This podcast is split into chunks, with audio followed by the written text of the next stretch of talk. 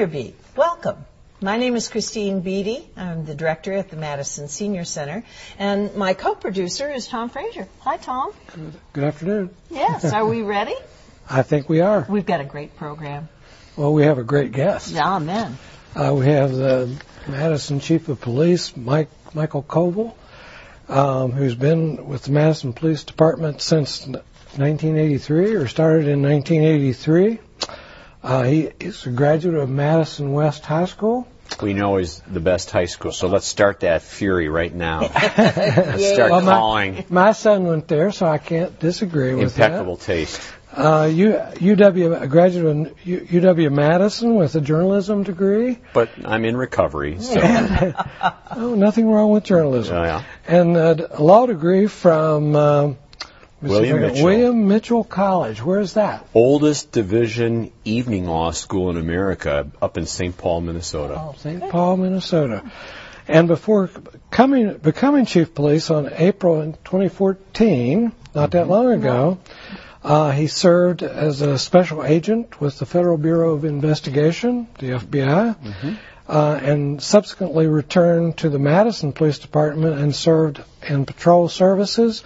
He then became the sergeant of recruitment and training for 17 years.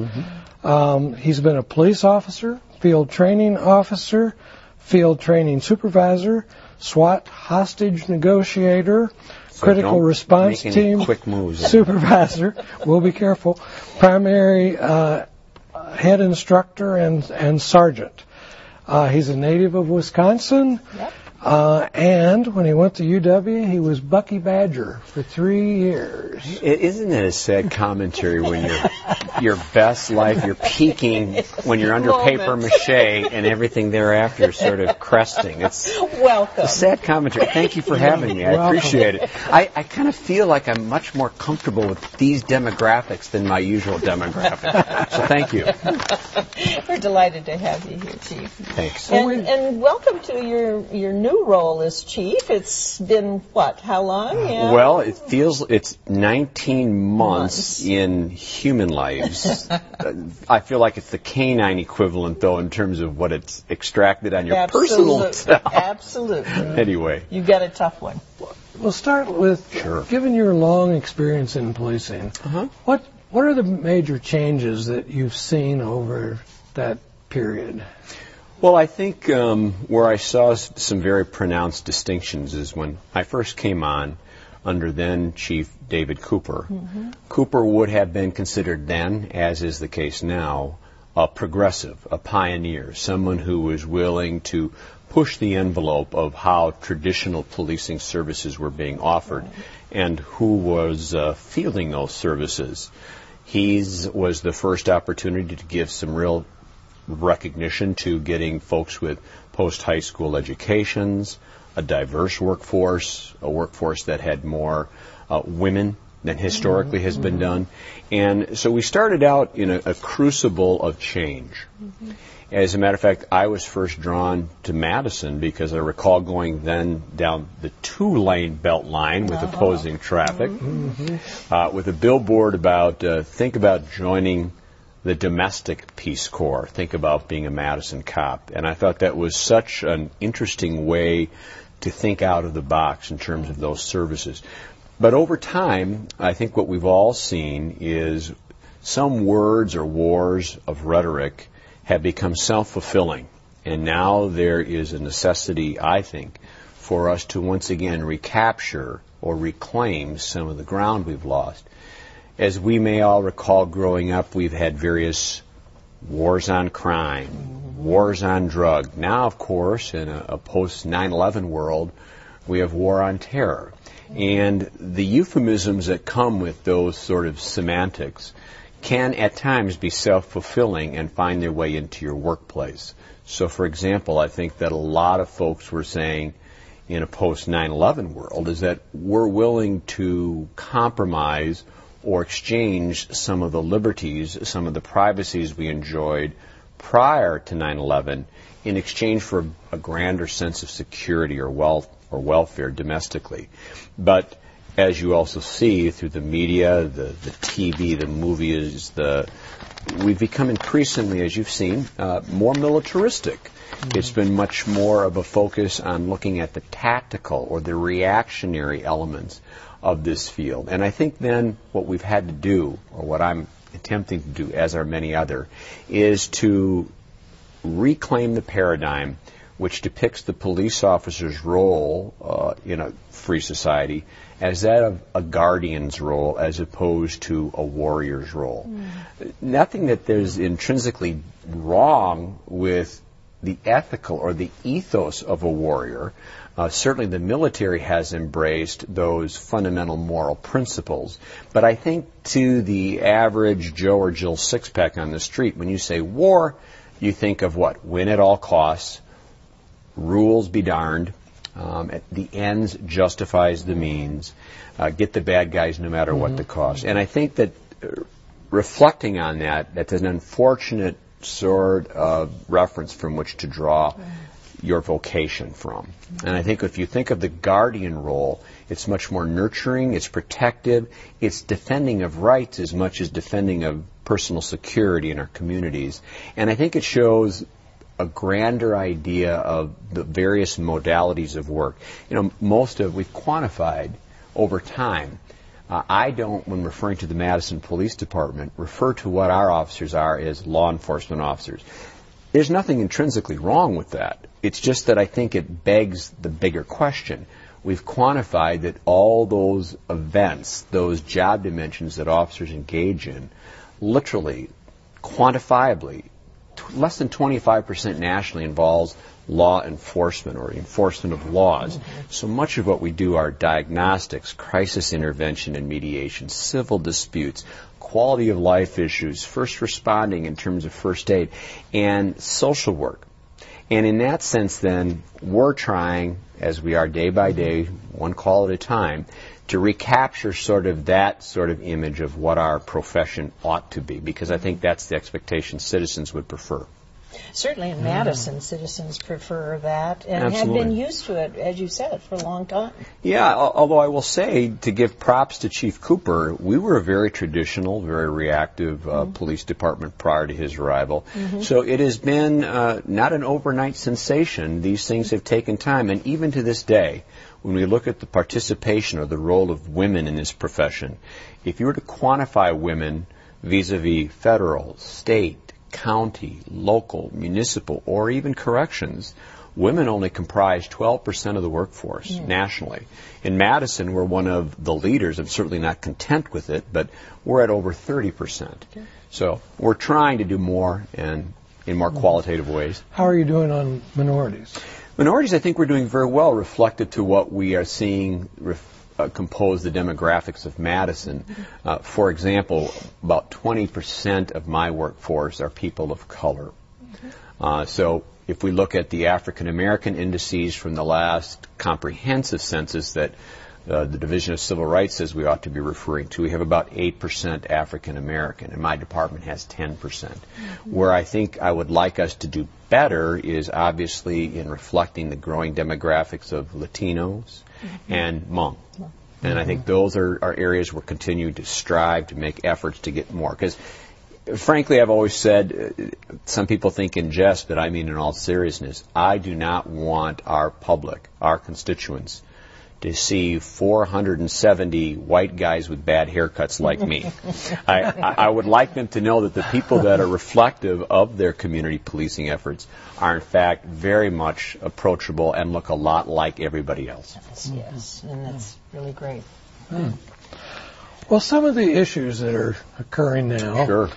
Um, just in the paper this morning, the State Journal, there was an article about a legislation being considered for concealed weapons on school grounds. And the good news, I thought, was mm-hmm. they didn't think it would pass this year. But what what is your um, take on that, and and even the broader issue of just gun control? Well, again, I think that it, being respectful and mindful of Second Amendment rights, uh, the gun in and of itself is is not the problem to this litmus test, but uh, I think there's a sense, based on perceptions, is that uh, this is an increasingly hostile world and that there's danger around every corner. Mm-hmm. And while I do think it's uh, healthy to take a self-awareness look at the environments that we live and work and play in, I'm not as much uh, inclined to be such an alarmist as those who think that we now need to have everybody armed, including our teachers and including the, the kid mm. zones and everything else. Uh, quite frankly, so much of what a police officer in Madison is responding to, and when you talk about deaths occasioned by firearms, are a lot of deaths, and frankly, uh, owing to suicides. Yeah uh, people who are despondent, not coping well, uh, their skill or problem solving abilities are, are limited, and in the throes of sort of a desperate act, it's the last final act, we go to a lot of calls like that. The gun, in and of itself, if it's not safely maintained, locked up, stored away, is the a fatally attractive nuisance if not properly stored. And I think that uh, the the minimalist approach of having for me, I'm on the losing end of a lot of these, but I didn't think anything intrinsically wrong with a waiting period to sort of stage to make sure that if a person may or may not have been in a form of crises, that that may have been an opportunity for a cooling off period or an intervention. Mm-hmm. I don't have empirical things except what I see anecdotally in the field, and I think again talking about closing loopholes on some fundamental things like background checks and mm-hmm. not having mm-hmm. straw party purchases by mm-hmm. third parties who then conveyed the gun to someone who isn't eligible. Those, I think, are, are very modest things, not to mention the fact that we know because it's been done, we've seen the platforms, there is smart gun technology. We see the industry has harnessed it. There are now guns, literally, that I've seen where um, it will imprint uniquely to my fingerprint pattern or my palm print so that if anybody but me holds onto the gun, it won't fire. It can be used as a blunt instrument like a hammer or something mm-hmm. like that, but it won't fire. And I think that that technology exists, but quite frankly, there is no economic incentive to, to mass produce it because mm-hmm. you've got a price point. The price point has these uh, weapons flying off the shelf, so there is no incentive uh, from a manufacturing standpoint mm-hmm. to look at doing business differently. Mm-hmm. Absolutely. Um, I, I, hear a lot about police um, uh, corruption in the paper. Mm-hmm. I hear about the use of force by police. Sure. What uh, obviously we're having some of those problems, but, but generally you know, when I look through your materials, I see that you are definitely um, on target in terms of wanting our officers in Madison to um, use reasonable force. Absolutely. And um, and also high ethical standards for our officers. Uh, comment just generally on that. Uh, that what you're seeing nationally on that. Well, I, I, do think that there's narratives that we see beamed into our living rooms or wherever we're watching television on any night, and on any given day, or so it seems, we'll see behavior from the police uh, uh, comporting themselves inappropriately mm-hmm. or excessively or mm-hmm. downright unlawfully. Mm-hmm. And in our era of so much access to so many images through social networks, I think that's the new normal. So the new normal is is that I don't know that we will be able to escape sort of those uh, clandestine portrayals that we see. Uh, having said that, my challenge has always been to our officers is that we must own that which we can control, and that means one call, one contact, one conversation at a time, as if this were the only transaction, the only encounter, the only call that mattered at all to us. And in that sense, at a very organic or grassroots level, I hope that our sort of actions speak volumes to people who then say what a, uh, an appropriate and positive uh, encounter they had with the Madison police. But to your point, um, we have had, and I certainly can't uh, take any shelter from this, we have had, since I've come on, uh, three officer involved shootings already. Some have made national headlines, as we know. There's no mm-hmm. getting around it. And throughout it all, though, people have said, we want transparency. We want accountability. Mm-hmm. I don't disagree with either one of those tenets of philosophy. In fact, our code of conduct, our standard operating procedures. They are there. They are on the website for all to look at, to comment, or to offer constructive advice. Now, as you well know, the, the city council and the mayor's office has sort of convened a, a conclave, a representative group from the community. And they are going to be embarking upon an extremely comprehensive study of policies, procedures, training, hiring, uh, in essence, looking at the entire culture of the MPD to see where we could be better, where we can improve. And you know, when you when you live with your own set of doctrinaires, mm-hmm. it's sometimes difficult to have that abject, second-party, disinterested look at it. So. We, we welcome that mm-hmm. as an opportunity for not only for us to get feedback, but it's also an opportunity for us to tell the public, do you know that we're already doing this. Yeah. The things that you're seeing. The thing that's mm-hmm. unique about the MPD workforce, for example, is that our average entering age is 29. They have a bachelor's degree, mm-hmm. and about 20% have a master's degree. Mm-hmm. And they're literally from degree areas from anthropology to zoology.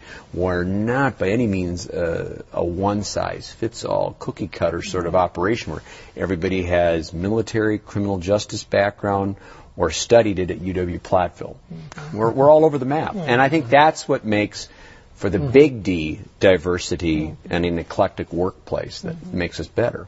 But we, we can't uh, sort of say, oh, not here, not in my backyard. We too have to grapple with some significant issues because we don't have to look to Chicago. We don't have to look at Milwaukee or New York.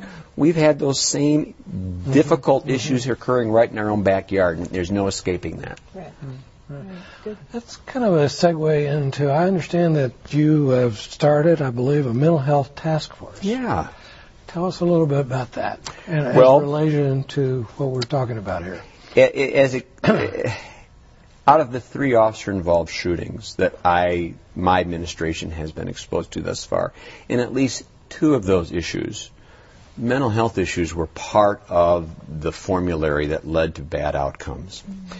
And increasingly, because I, I, still ride a beat and patrol from week to week, at least for a couple hours, it's incredible how many of our officers are going on mental health related issues or behaviors mm-hmm. that are prompted owing right, to right. mental health implosions. And I can't recall, you know, we all have a smartphone. Every eight hours, I get the updated briefings. I cannot recall since taking office more than three back to back to back shifts where we haven't done an emergency detention going all the way to the Winnebago treatment facility in Oshkosh. So what I find is that the state feels like they're tapped out and can't offer any more assistance to me. As a matter of fact, we're suing the state to try to get Mendota opened up again mm-hmm. to us.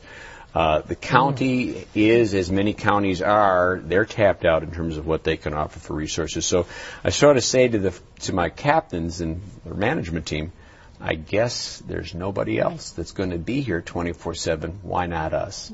So now we have a, a dedicated officer from each district who never goes on calls for service per se. That person is proactive, preemptive, collaborative with mental health clinicians, Journey. Uh, the private sector as well, and we're trying to make for better outcomes so that things don't devolve to this sort of situation that require a greater police presence. And, you know, the best options is that looking for those um, outcomes that are the least restrictive alternatives to folks that are going through these struggles. And that's ultimately, I think, mm-hmm. is providing us an extremely important public service. Mm-hmm. Does that include like some mental health training for? Oh, absolutely. Yeah. You know, there's a there's a template of what is minimally required by state regulatory mm-hmm. boards. We probably double those hourly requirements, and we make it a part of our in-service requirements okay. as well, and send people to specialized uh, training. Madison is one of six model training centers for mental health interdiction, and so we're very proud of that. And in 2016, we're going to be used as a test site for a grant where we will be the only test model in place where we will literally be able to better track those mental health cases and be able to see where they went, what their outcomes were, and where we could do better. So it's a new data service that has never been tried before, and we're anxious about those possibilities. And this is the police department yeah, getting a the grant. police department is Wonderful. exactly. Great. I know that we've, uh, at the Madison Senior Center, we've depended upon your officers, and they have performed beautifully uh, in terms of assisting us with. Uh, Well, you have a lot kinds of issues in that senior center because you're right in the fulcrum of a lot of activity. That's right. We're right downtown. Absolutely. and we've uh, we've had some wonderful people coming through our door. Yes, you in have. terms of uh, your officers, we really appreciate. Well, that. thank you. Appreciate that feedback. Um, when we're talking about um, older adults, and this is a program of by and for older adults. I'm right with you now. The, the by is us. I'm right. I'm here. All of us. I'm All of so us. here with you. I, I'd like to produce my ARP card. If you don't believe me, I, I'm It came certainly. automatically, Oh just like gosh, happy about that. um, i- i- what are some of the key issues that you see facing older adults in our community? Or, um, as Tom put it, um, you know, what kinds of things can they do to keep themselves safe and, Sure. and help you uh, as a department? Well, it's interesting because uh, folks of our demographics now bring me into the picture. We're still inclined to take walks, to take our dogs out for walks, or to coalesce with a neighbor uh, over a cup of coffee down the block.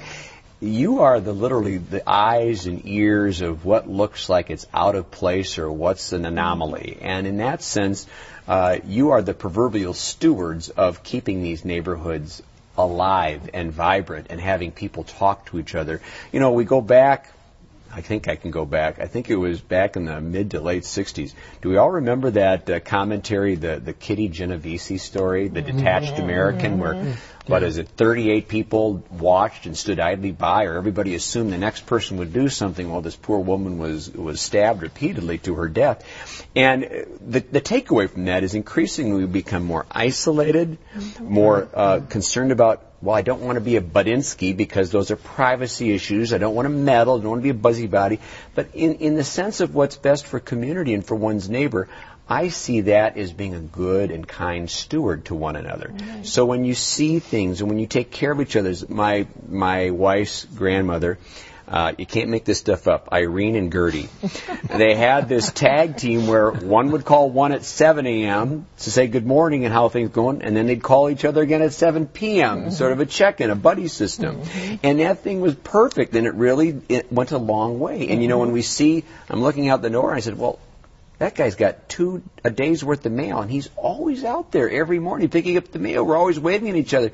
Well, if the mail or the newspaper hasn't been picked up, pick up the phone and let us check their welfare. It's things like that. The other thing is, is that folks have to be more mindful.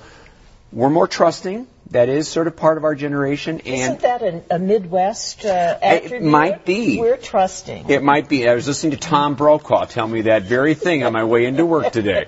And I'm not the great generation, but I, I do think we have that to us.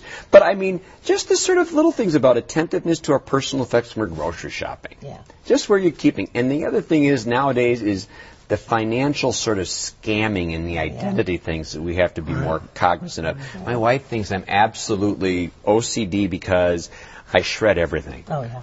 Because I'm, I'm convinced if you asked me today, as the chief of police, would I rather get punched once in the nose and have a bloody nose, or have someone take my wallet and the uh, the ability to compromise my identity? Is that give me two punches because it takes forever to reclaim Claim that that. privacy. You know, it's so disturbing. And by the way, the senior center has a shredder that anyone can use. So Bless you. It's a, you're you're extending a public service. Good. fun, when too, mine goes isn't on the fritz, I'll come to yours. Well, you know, and more and more, including me, Mm-hmm. Have, have been compromised on credit Yes. cards. Absolutely. and Yeah. That kind of thing. Well, I think in one eight month period, because of my buying habits, I went to Target at the wrong time. That oh, card had to go. yes. Home Depot, that had to go. Yep. And then they had to do a background for me to become chief. And the federal government's privacy files were compromised. And now they're paying for my credit history. Oh, this is crazy. well, be careful. Mm. Thank you. It's- Exactly. It's very important. Speaking of seniors, are there Yeah. any sort of major scams that are occurring right now that you're Well, aware typically, of? Well, uh, you see the home repair thing. Oh, typically, that that's where it starts. spring. hmm Every year, there's those odds and ends that have been been, been put off, and you get scammers to that extent. Right. The door-to-door solicitation, we should always be checking for photo ID, solicitors permits. You know, we have people who are so darn altruistic. and want to do the right thing, but we really have to do a better job of looking at what is in fact, if I look up this charitable endeavor, is it in fact unlegit? Mm-hmm. Things like that are happening all too frequently is what we're seeing. So And anybody that solicits, Yes. Yeah. solicits has to have a permit. Right? Absolutely, through And the so city of Madison they should do, and you should and you should not because they should be displayed prominently. Mm-hmm. You shouldn't feel any compunction, and if they don't, call it in. Yep. We have people that are saying, "Oh, I don't want." It's, this is the little stuff. It's the little stuff we want to go on before it becomes a big That's stuff. right. Might right. we'd rather be preemptive. Yeah, absolutely. And I know so often we're we're telling people that you know be untrustworthy. You know, ask the questions.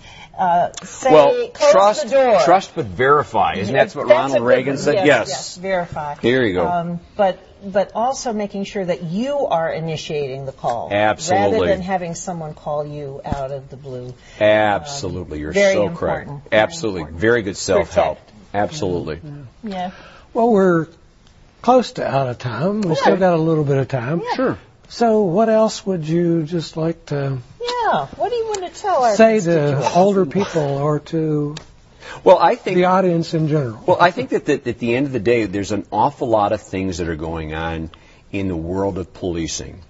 And lest we think that it's gloom, doom, despair, and we're on the cusp of Armageddon, I got to tell you, I you might hear it. This isn't my heart. This is my vest. And Madison is lucky to have, you know, you have 470 officers who on any given day are literally preparing themselves to make the ultimate sacrifice because they feel so strongly about selfless service to our constituents. And you know, when we talk about the use of force, Madison probably goes on over 15,000 calls a month because we've been able to quantify and look at these patterns.